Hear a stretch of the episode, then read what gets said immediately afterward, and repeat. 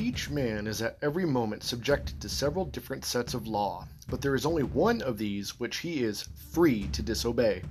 As a body, he is subjected to gravitation and cannot disobey it. If you leave him unsupported in midair, he has no more choice about falling than a stone has. As an organism, he is subjected to various biological laws which he cannot disobey any more than an animal can. That is, he cannot disobey those laws which he shares with other things. But the law which is peculiar to his human nature, the law he does not share with animals or vegetables or inorganic things, is the one he can disobey if he chooses. This law was called the law of nature because people thought that everyone knew it by nature and did not need to be taught it.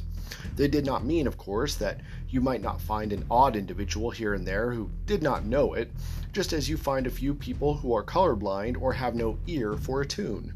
But taking the race as a whole, they thought that the human idea of decent behavior was obvious to everyone. And I believe they were right. If they were not, then all the things we said about the war were nonsense. What was the sense in saying the enemy were in the wrong unless right is a real thing which the Nazis at bottom knew as well as we did and ought to have practiced. If they had no notion of what we mean by right, then, though we might still have had to fight them, we could no more have blamed them for that than for the color of their hair. This is for his namesake.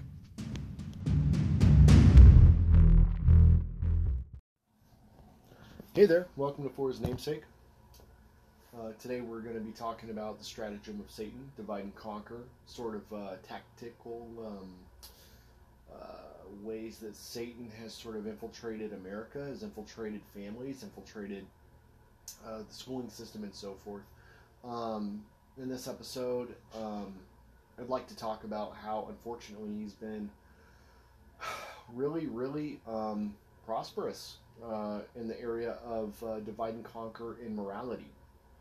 And um, not only through the critical theory uh, from guys uh, such as um, uh, Antonio Gramsci, through uh, the Frankfurt School and such, but also through other things that he's done through the church, where he's done it through families and the education system as well as the law.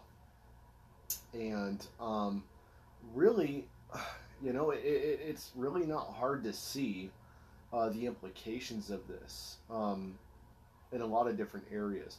But here's the thing as Christians, we're not surprised by this. This isn't anything that we shouldn't expect. Scripture has already told us. This is what it would be like in the end times. But what's interesting to me is that also, this isn't really necessarily the first time we have seen this. Obviously, uh, Rome imploded on itself, not because uh, it wasn't a mighty, uh, a mighty army, or that they didn't have a, um, you know, the most uh, advanced technological aspects of any civilization, but that rather they completely took themselves out because of a loss of morality, because of corruption, because of bread and circuses. Today we call socialism uh, and a lot of other various areas to which they basically uh, cut off their nose to spite their face. Today, we kind of see the same thing in a lot of various areas. But what I would like to introduce to you, uh, fair listener, is the idea that some of us are complicit in allowing this to happen.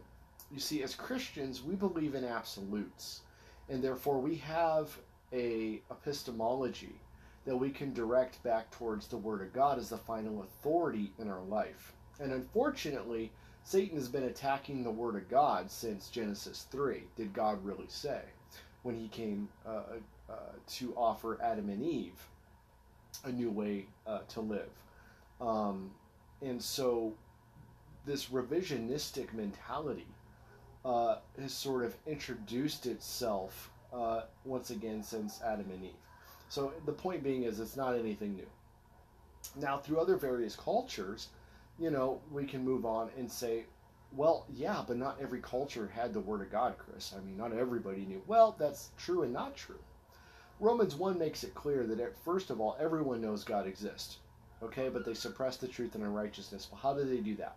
They have a conscience, a God given conscience. Um, now, mind you, we're all born into sin. We're all born fallen. Obviously, the Word of God makes that clear in various areas, and that we all need Jesus. The law is a schoolmaster that leads us to Jesus. So, Satan, being, I wouldn't necessarily say smart, but uh, crafty, has found other ways uh, to sort of introduce varying um, allusions to sophistry, you might say. Uh, varying um, philosophies and ideas throughout history to which has sort of decapitated the Christian influence in education as well as morality and a lot of other areas.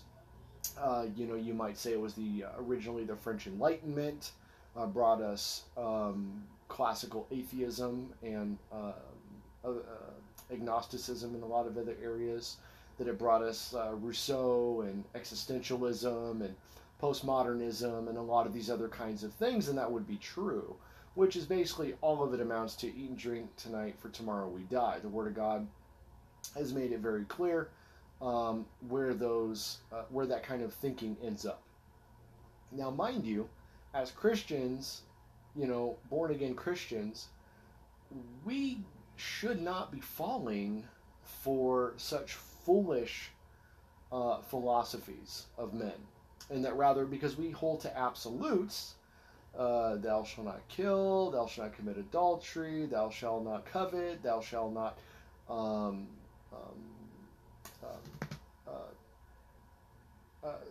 steal, thou shalt not, uh, and so forth, the Ten Commandments.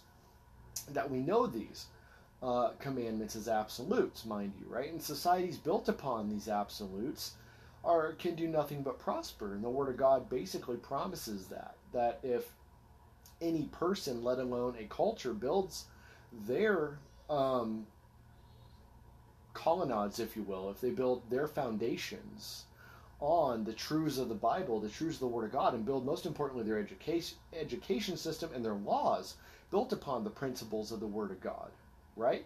Sort of like we had originally in America, where we had one side built upon the colonnade of the Greeks and philosophy and, and, and things of this such, right? And then we had on the other side Jerusalem, and we had the Word of God and Moses and the foundation, uh, the Pentateuch, and we have, of course, the, the New Testament as well, right? And we built the foundation of America originally uh, on these concepts and precepts. But because Satan has brought in critical theory, because Satan has brought in all of this other um, satanic agenda. Uh, even Christians or so-called Christians, uh, the wheats, uh, the weeds uh, sown among the seeds, if you will, have sort of brought in a divide and conquer sort of mentality. Now, what's interesting is any given time during the day, you can go to any news um, uh, thing on Facebook, right? If it's ABC, NBC, um, CBS, if it's Fox, whatever the case, okay? And you can look at the comment section on Facebook, and you will see just people outright attacking each other. I mean, just getting downright nasty. There's absolutely no, um, um, um, uh, shall we say, niceties. There's no, um, really just no manners in general. There's just zero um, um, give and take back and forth. There's no intelligent dialogue. It is absolutely nothing more than basically mudslinging 101. Um, and and look, in politics, you know, that's kind of par for the course. That's not anything new necessarily. But within uh, society, in the fabric of society, that is the first sign, or one of many signs anyway, that society is tearing at its seams. We can't even meet in the public court and have um, basic conversations on what is true. Uh, we've really kind of lost sight of not only what's true, but what's important. Now, mind you, as Christians, truth is in Christ, period. God sets the agenda on what is true and what isn't. Um, because He's God. It's just that simple. Um, when we look at truth as a whole, what society ends up a lot of times coming to uh, is a kind of interesting um, parallel. Uh, and what I mean by that is uh, situational ethics. So, what's true for you is true for you, what's true for me is true for me, or what we would call relativism. And this has been introduced into American society since probably, give or take, I would say about around the 1940s, late 40s or so, just after World War II, where critical theory started get, getting introduced into our education system. Now, this isn't a mystery, this isn't anything new. If you guys want more information on that, there's plenty of much better uh, commentators on this subject than myself. Dinesh D'Souza is one, he's written a lot about it. Uh, of course, you have, um, oh, uh, what's his name? Um, he was a senator or governor. Uh, he has a YouTube channel as well. I'll think of his name later. I'm always thinking, I'm always forgetting Curtis Bowers, that's what it is. Curtis Bowers has a great YouTube channel as well on Marxism and all the stuff that uh, has um, come because of that. So I would recommend uh, checking out Curtis Bowers' YouTube as well. But uh, anyway, um, all of this critical theory has began to, or begun rather, to erode uh, our Christian foundations. Now, mind you, you can't take something from those who who are not willing to give it up to some degree or another. So here's my contention the church has walked away, unfortunately, from its foundations and has tried to identify so much with the world that we've forgotten uh, where our strengths are and and the weaknesses that were once our strengths on some level have now become um, just completely immersed in the world. Now, let me explain what I mean by that.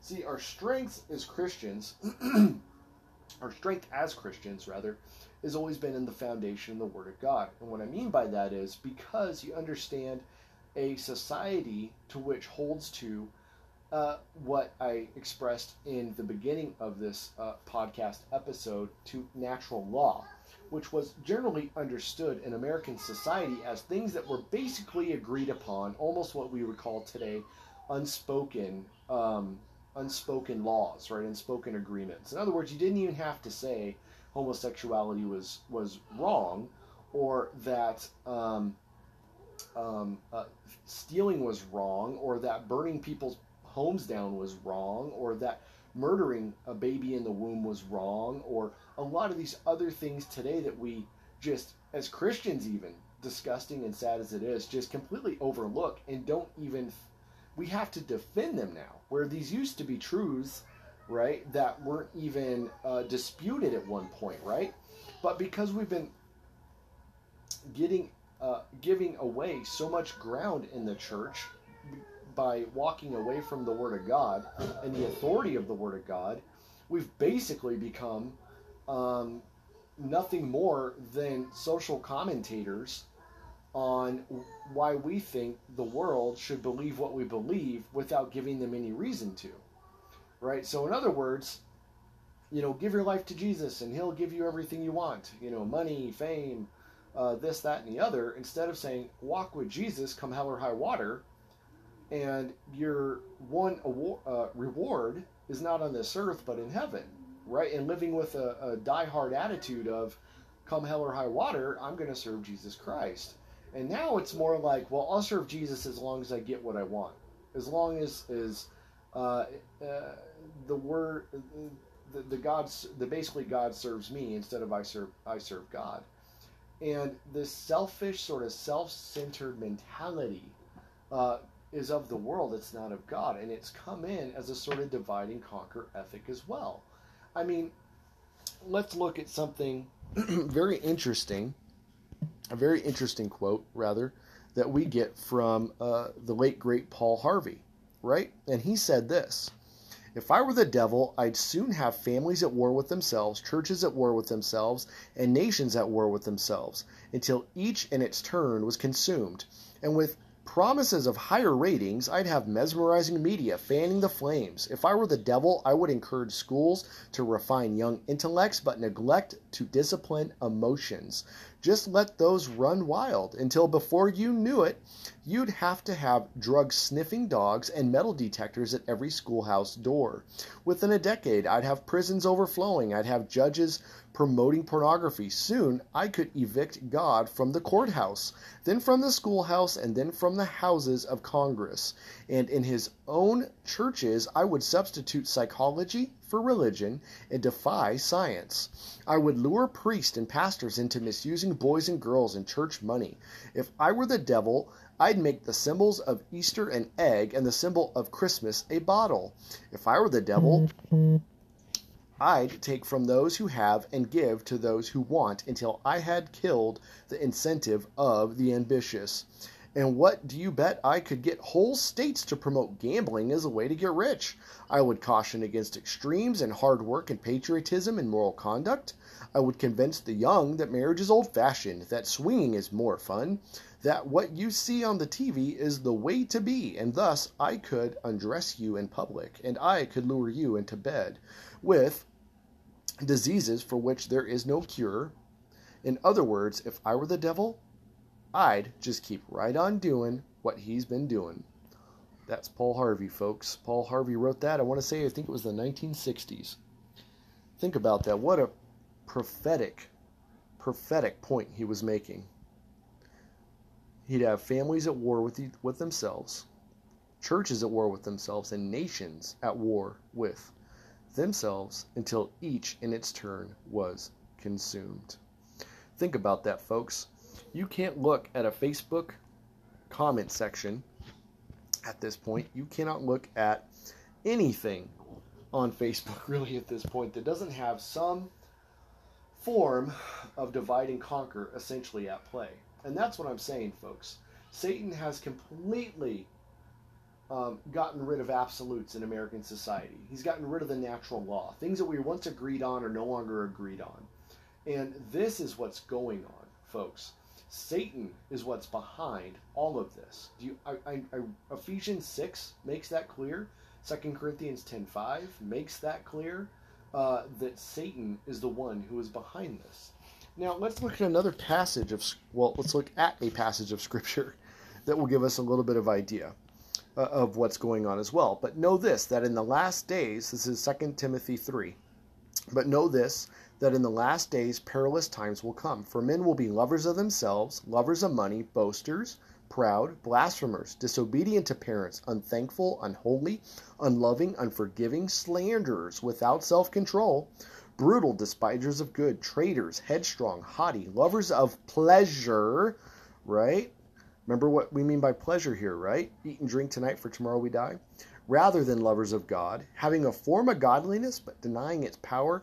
And from, what are you to do, Christian? From such people, turn away. For this is the sort of those who creep into households and make captives of gullible women loaded down with sins, led away by various lusts, always learning and never able to come to the knowledge of the truth. Now, as Jannes and Jambres resisted Moses, so do these also resist the truth men of corrupt minds, disapproved concerning the faith, but they will progress no further, for their folly will be manifest to all, as theirs also was. Now, folks, listen to that very carefully. This is the kind of times that we're going to be living in, right? I mean, I don't think it gets much clearer than that.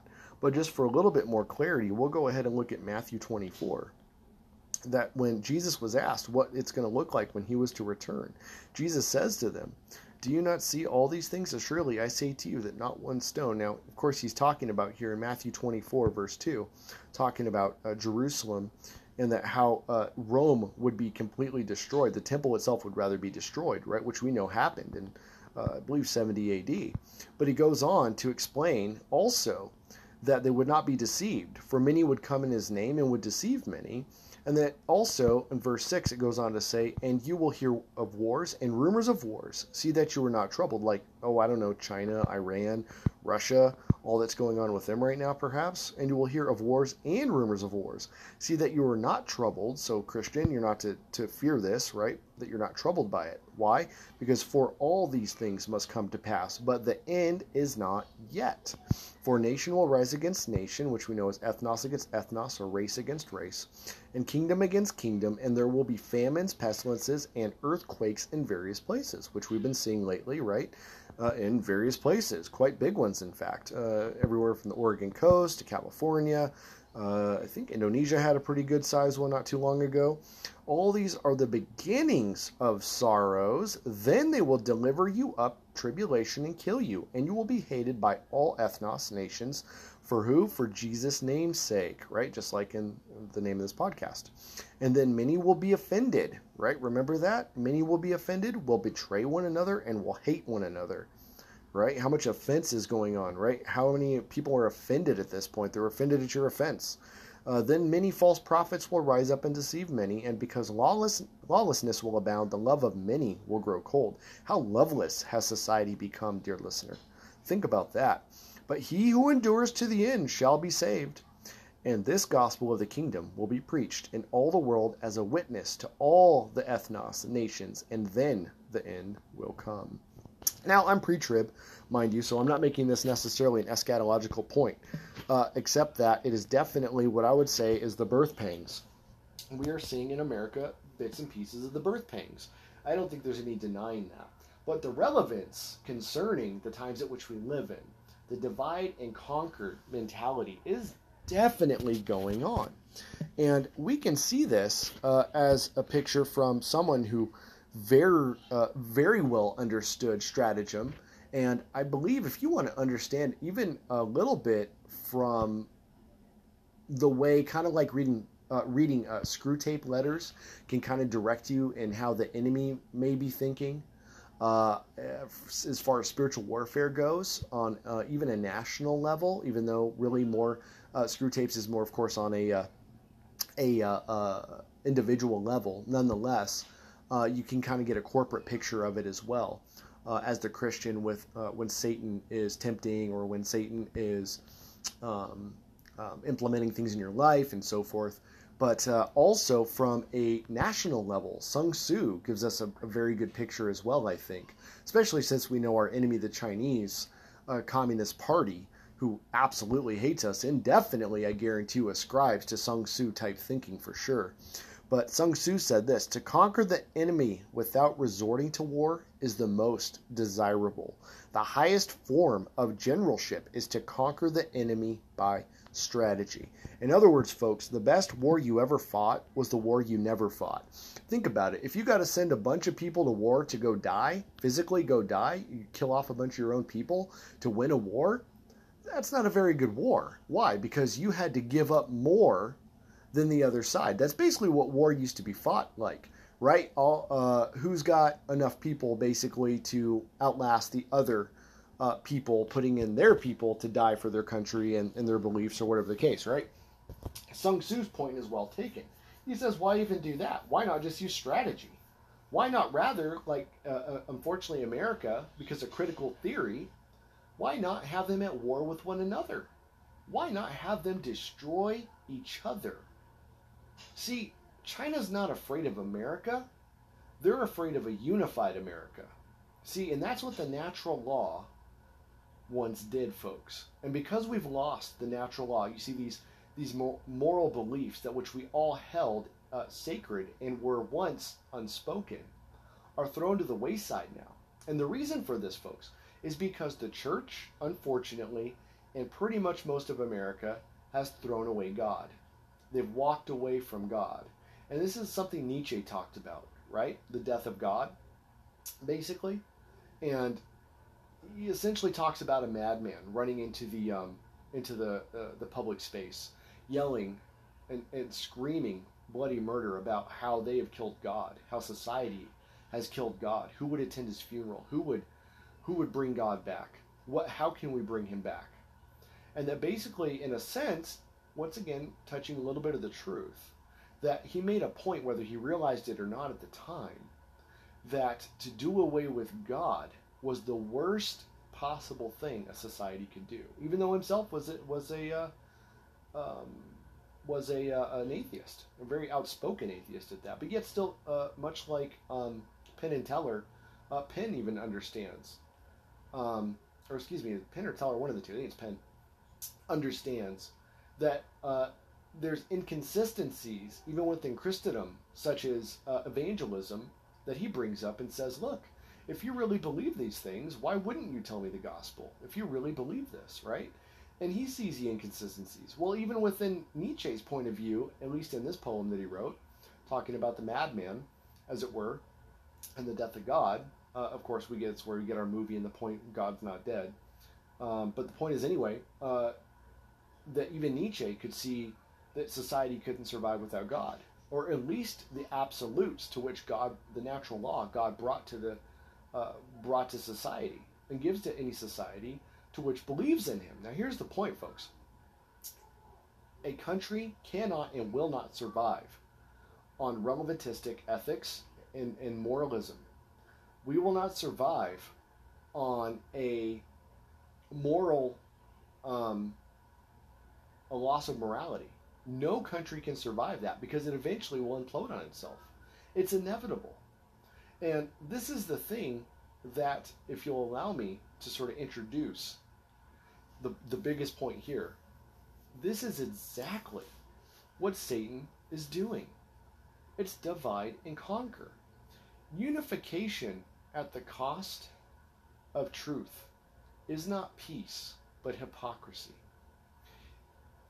Dear Christian, if you're not giving the gospel to your neighbor, if you're not um, holding fast to the Word of God, as the final authority in your life, if you're not telling others why the Word of God can be relied upon and will not fail, and living that out by loving the Word of God, by loving the Word made flesh who dwelt amongst us, by loving Jesus and obeying Him because you love Him, showing others that love, and and giving them the gospel of Jesus Christ, you, dear listener, dear Christian, are the reason society has become the way it is. And I know it's a tough pill to swallow.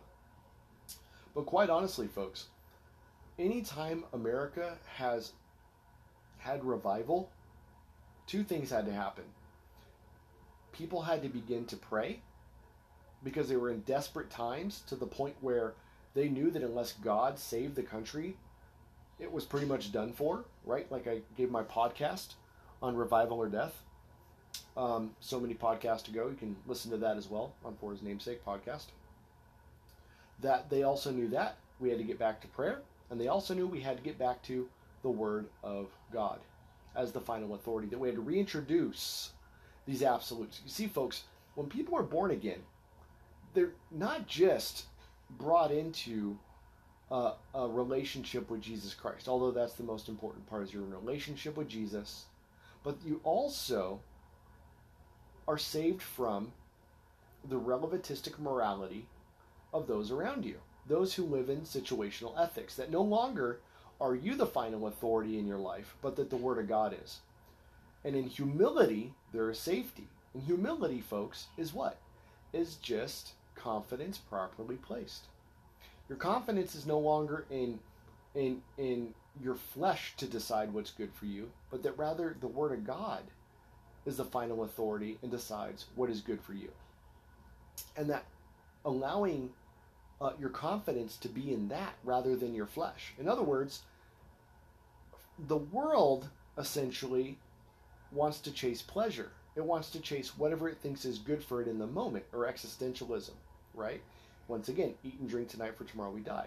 And these pleasures are what are actually killing them. You understand? these pleasures for which they think are are the the end and beginning of their life that these things will make them happy but you see folks they'll never be satisfied they don't have the artesian well of the holy spirit dwelling inside of them to which constantly overflows with the love of god constantly overflows with the satisfaction that jesus christ alone can give and folks because we've not been faithful as a church to tell people this they've done what? They've chased these pleasures to which now have become the gods of their life. And these idols, just like in the Old Testament, are now outnumbering these false gods, these demons, demonoi shadim, are outnumbering the Christian church and are even in the Christian church. You see, folks, we don't have necessarily even just an, uh, uh, a wolf in the henhouse, if you will, kind of situation, folks, where we have false teachings and all the other stuff going on as well, right? Your best life now and all the other uh, name it, blame it, or oh, what is it? It's uh, blab it, grab it, name it, claim it kind of garbage theology, right? Which all comes from Essek W. Kenyon as well. Of course, by the way, another false teacher, which is where we get the Joel Osteens and and the uh, all the other various false teachers and so forth. But rather, um, the fact is that we get a lot of this this mentality, this teaching, uh, into the church, even in subtleties through Bible believing and teaching churches as well. You know, um, it won't come in something to the effect of like, um, you know, they'll teach the Word of God pretty well up into a point where they'll say, well, whether or not Jesus wants you to suffer. You know, look, there's times in our life, folks, that that we have to remember meaninglessness does not come from growing weary of pain. Meaninglessness comes from growing weary of pleasure. You understand? That's a G.K. Chesterton said that, and that folks that meaninglessness when you become weary of pleasure, take it from somebody who was an existentialist for many years. You get tired where you can only have so much caffeine. You can only have so much beer. You can only have so much nicotine. Only so many pharmakia, so many drugs. To where you get to the point where they literally don't even do anything anymore. You're just basically now where something you were the arbiter and the master of it has now mastered you to where you have to have it and the payoff isn't even what it used to be. Right? That's the hallmark of you having an idol in your life, by the way. Because it takes you further than you want to go, makes you pay more than you want to pay, and makes you stay longer than you want to stay. And that's sin. Also, as uh, Samantha, I think it's Samantha Wesley put it, she said, anything in your life, no matter how good it seems in itself, takes you away from Jesus no matter how good it is in itself, that thing is sin to you and it needs to be cut off. Now, this is what I'm saying, folks. The church, so we have a twofold thing here as far as divide and conquer. We have a society that is completely sold out, relativistic, postmodern in some aspects, and completely devoid of all morality, telling the Christian church that it's outdated, serves no purpose, and is basically in, just simply in the way of progress. And of course, the church turns and looks at itself and says, What do we have to offer them? They have everything. They have all the, the, the pleasure we could possibly want as, as a church and as a people. I mean, look how happy they seem, right?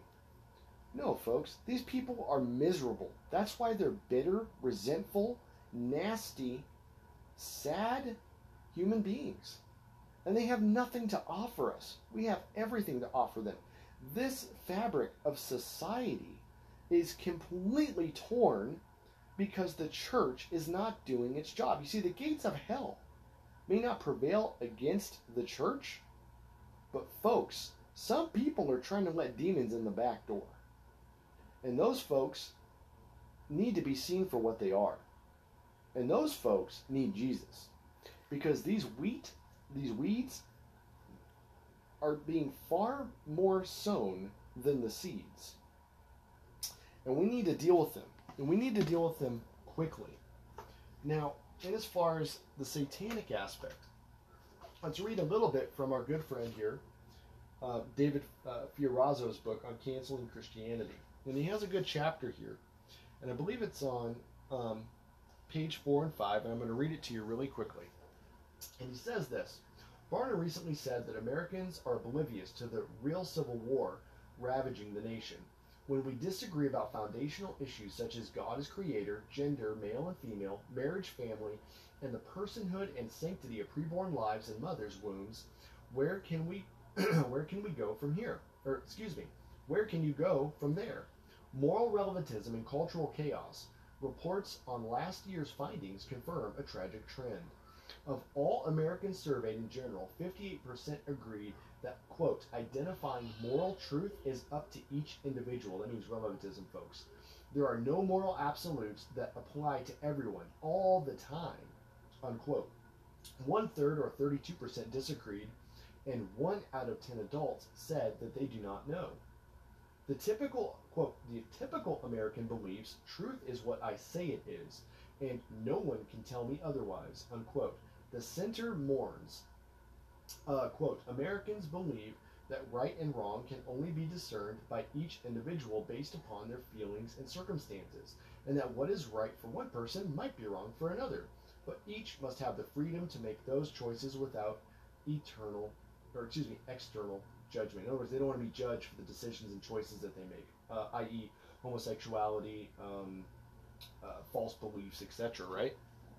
And so what we end up with here, folks, goes on to explain. Note the emphasis on our feelings. No absolutes, no judgment. It depends on, quote, the person. There is nothing new under the sun, and the rapid decline we are seeing shouldn't surprise us.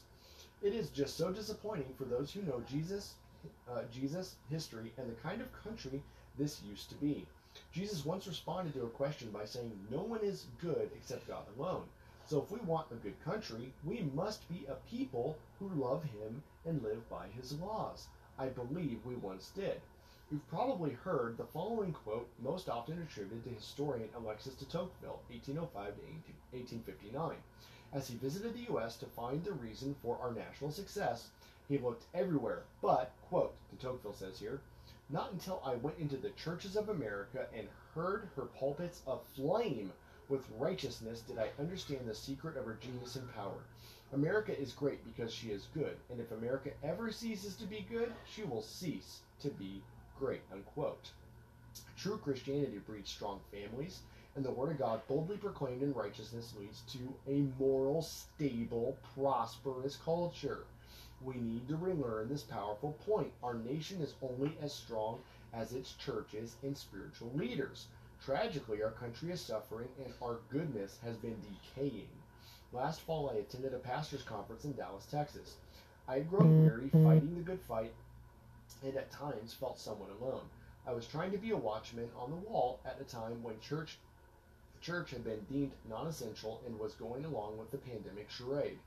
The, con- uh, the conference was put on by Liberty pastors and was called, quote, America at the Crossroads, a 9-11 call to prior, uh, excuse me, to patriot pastors, unquote. It was exactly what I needed. Since that time, I have been blessed to get to interview many of those pastors and speakers on a path, podcast called Stand Up for the Truth, which is David Fiorazo's podcast. I highly recommend it. I was encouraged to know there is a growing movement of godly men committed to sound doctrine, building the church, and to speaking the truth. They understand why we need to equip the saints while refusing to be silent about cultural evil. And, folks, that is what we need. We need a revival of Christians living and pursuing Christian identity. No more charades, no more playing games, folks. The devil plays for keeps. He is out to divide and conquer. We know that there are, are that there is wheat sown among sown among the church and sown within the church to cause uh, tares, and that we need, or excuse me, there are tares sown among the wheat, excuse me, um, and that we need to deal with these tares. But the Lord will deal with them in, in the long run. But in as far as concerning the way that we identify as Christians, we need to no longer identify with these tares, but we rather need to identify with Jesus the church has an identity crisis right now, and unfortunately, it's been given um, more and more further resolve by the blessing, unfortunately, of the masses. And folks, I don't know about you, but I am tired of seeing this charade. Folks, we know the gospel truth. We know the absolute and final authority, the Word of God. We need to quit playing games and we need to get back to the Word of God in prayer. We need to pray for a revival, um, whether the Lord uh, tarries or not. And we need to be faithful in the little things, that we might be faithful in much. But the country is suffering, folks. It is suffering. Because, like Joe Biden said, unfortunately, the spirit of this country truly is at stake. And, folks, the demonic work behind Joe Biden understands that. Why doesn't the church? Our country is at war with itself. The church needs to put up and it needs to quit shutting up. And we need to get back to the absolute truth of the Word of God, and we need to be faithful in, in holding fast to the Word of God. We need to pray, pray, pray, pray for revival, and we need to be busy about our Father's business and evangelizing. No more games, folks. This is what's on the line. If you're tired of seeing um, all the sin going on around you, if you're tired of seeing all the stuff that's going on in this country, you need to get back to the Word of God. You need to get back to prayer, and you need to get back to being faithful and evangelizing. At the end of the day, we're the salt and light. And the sin of the country is at our doorsteps as the church because we know better. We know what the Word of God says about those things. And the only reason darkness can befall a country is when the light's gone out, and the only reason decay can happen is when the salt is being trodden under men's footsteps. And so we need, as a church, brothers and sisters, to pray, to pray that God sends revival, but most importantly, let it begin with us. All right, that's for his namesake, folks. I hope you've been blessed and encouraged and exhorted. And um, please like and share uh, this podcast if you've been blessed by it. And please check out the Patreon. And if you feel led by the Lord to uh, bless this ministry so that we can get some uh, much needed uh, equipment, a laptop, and some other things going on, that would be great. And we would just, uh, we, we would, yeah, praise God. Um, so thank you, folks. I hope you have a wonderful evening or morning or whenever you're listening to this. And uh, I just pre- appreciate all of you who listen and uh, share. And uh, may the Lord bless you abundantly in all that money cannot buy. Until next time, God bless.